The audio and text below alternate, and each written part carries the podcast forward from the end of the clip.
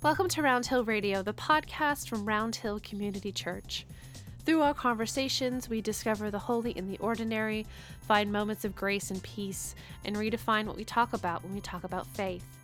After five years as senior pastor of Round Hill Community Church, Ed Horstmann will be going on sabbatical this summer. We'll find out what he plans to do and not to do during this time of rest, reflection, and renewal.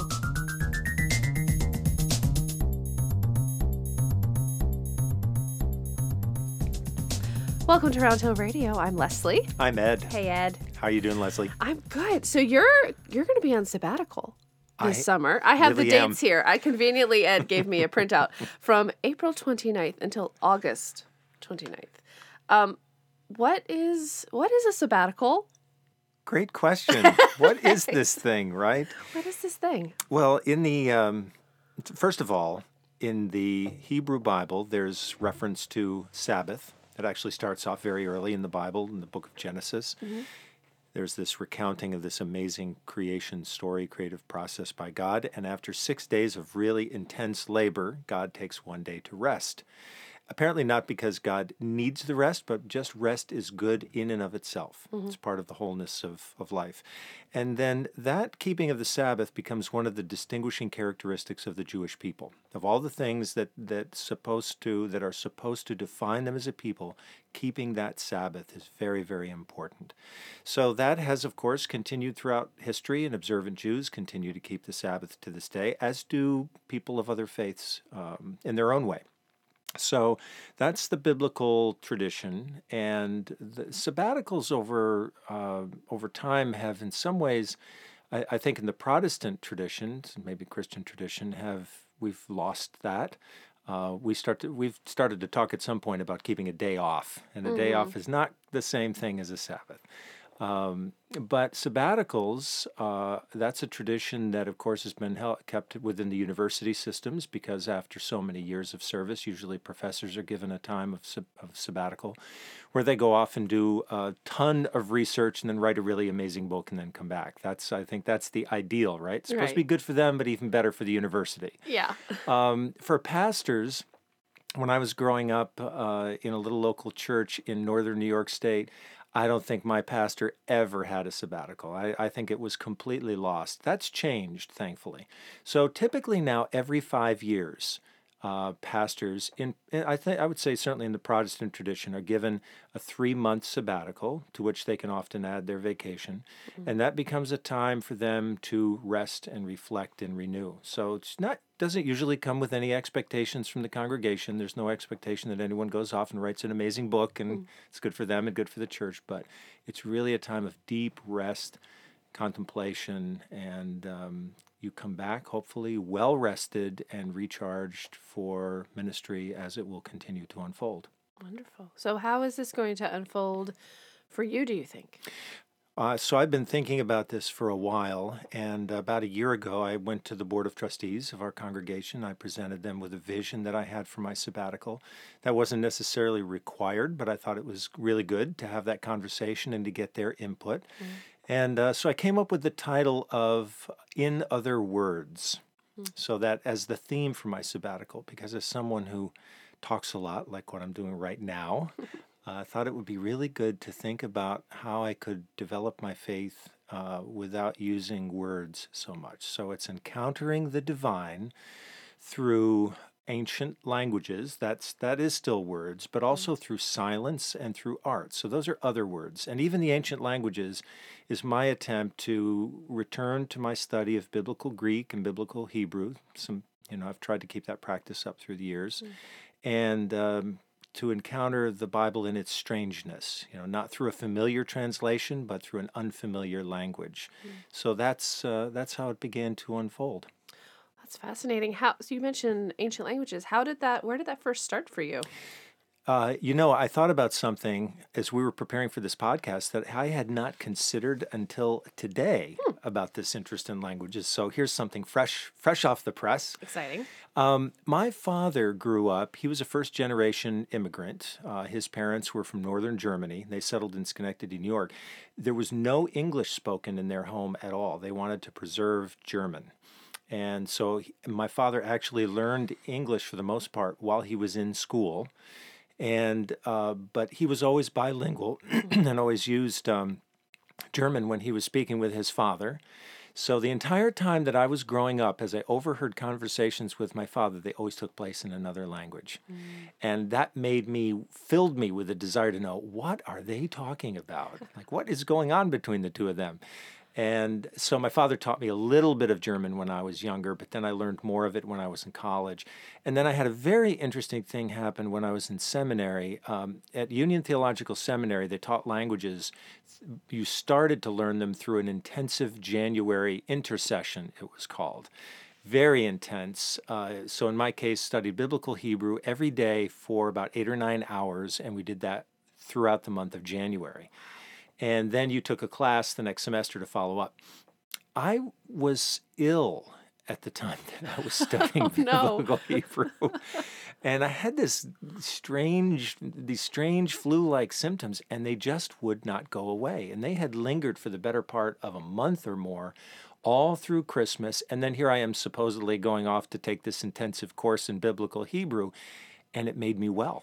Oh. Within about uh, a week and a half, I felt great. And it was like this deep dive into another world. And I guess it just kind of pushed the illness out of my mind, which maybe pushed it out of my body. There you go. There wasn't space for it. So you know what? I'm thinking, hey, if I do this again during the sabbatical, maybe I'll feel really great. And it'll all just be because of the language. So anyway, I'm I'm really attracted to languages in general. I love Um, the nuances in words that you can discover when you learn them in other languages, mm-hmm. and um, I think that'll be fun to do. Healing through Hebrew. Healing through Hebrew. Excellent. yeah. So uh, you're, we, we know you were passionate about art. Mm-hmm. How, what role is art going to take in your sabbatical? So art, uh, my relationship with art has been on again, off again for the last, uh, I'm going to say almost thirty-five years. And, uh, you know, the, the demands and the opportunities and the crises and the creative challenges of the parish have often, of parish ministry, have often pushed the passion for art off to the side. And I've allowed that to happen, so... That's that's on me. But here and there, I have kept at it, which has been great, and, and ma- mainly thanks to the intervention of many gifted teachers. So I thought, how wonderful would it be on, on this sabbatical, uh, and I've had a couple in the past that have been really rich and, and rewarding, but I've never spent this amount of time on art, such as I'm planning to do this, you know, on this time around. Mm. So I'm going to take four different art workshops. Each one of those will last a week. Um, the main one's going to be in Vermont during the last part of July, early part of August. And part of it is to develop the interest that I already have in abstract art. Part of it is to push me into a growing interest in collage, which really just started during the last couple of years. Mm-hmm. And the other thing I want to learn how to do um, with a lot more proficiency is how to sketch on site. So there's a huge global movement called the Urban Sketcher Movement. It's a lot of fun. And you, as a great lover of pens and papers, this has got to be right. I took a craftsy class on urban sketching. Okay, so you, you know what it's about. So fun. And, you know, to, to look online, uh, to see what urban sketchers do, it's so much fun. And these are people who a lot of times will gather at a certain time and a day in a city, and they'll just walk around for a couple hours and sketch. I've never done a lot of that. Most of my work has been in a studio or, you know, at the dining room table or whatever. So I want to I want to spend some time doing that. And I'm hope, hopeful that Susan, my wife, and I will be able to take a trip, and a lot of what I'll be able to do on the side of that is bring my sketch pad along and, and sketch on site. I'd mm. really love to learn how to become better at that. How wonderful. Yeah. How wonderful. The third thing you mentioned uh, discussing sabbatical was this idea of silence. Yeah. yeah. Uh, how is that, why is that important, and how is that going to apply to your sabbatical? Well, I think that silence is an endangered species uh, in our world, and uh, people can say, well, so why does that matter? Uh, I think it matters because in silence, you really get a chance to hear your own voice. Uh, not, we're, we're crowded out so often by a lot of other voices, and they can be wonderful. Um, you know, films and theater and conversations with friends and the daily noise of human life, all of that can be very rich. But there is a voice inside of us that's a little like a wild animal, and it and it gets very scared easily by too much hubbub. Mm-hmm. So my plan is to spend a part of each day, and in some cases, an entire days, uh, not speaking, but just keeping as much silence as I can. You know, staying away from urban centers, not using my phone, uh, not listening to music. And I'd say that's important to me from my, from the standpoint of my own personal life, because uh, until I was in, until the very end of fifth grade, I lived in a rural environment in upstate New York. And in the winter in particular, it could be so quiet that I, I can remember the sound of the silence pressing against my eardrums, mm. and particularly after a winter storm. And it's hard to find that kind of silence now. It, we can do it, but it, we have to be much more intentional about it. So I think in silence, you begin to register feelings, dreams, thoughts. These things start to rise to the surface, these things that are normally so easily scared away. Mm-hmm. And I want to spend some time figuring out, you know, what's what's in me that will only come to the surface in the silence. Mm. Sounds dreamy. Yeah. Does sound pretty good, doesn't it? That sounds it? pretty good. That sounds really great. We could all uh, take a moment for that, couldn't we? Do you have a thought of the day to share with us? I do, and I actually, uh, this, when I first shared my my vision for the sabbatical with the Board of Trustees, they were really supportive and asked great questions and offered a lot of encouragement.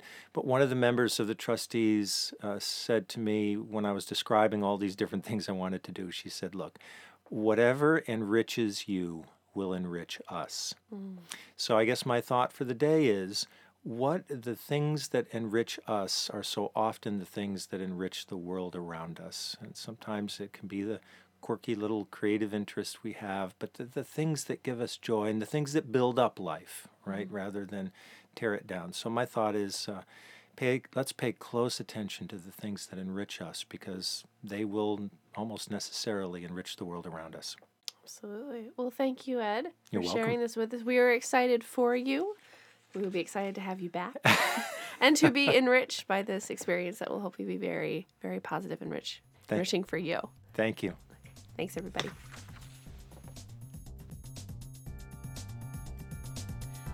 Thanks for listening. Round Hill Radio is brought to you by the members and friends of Round Hill Community Church. You can find more episodes on iTunes, SoundCloud, and round hill community church dot org.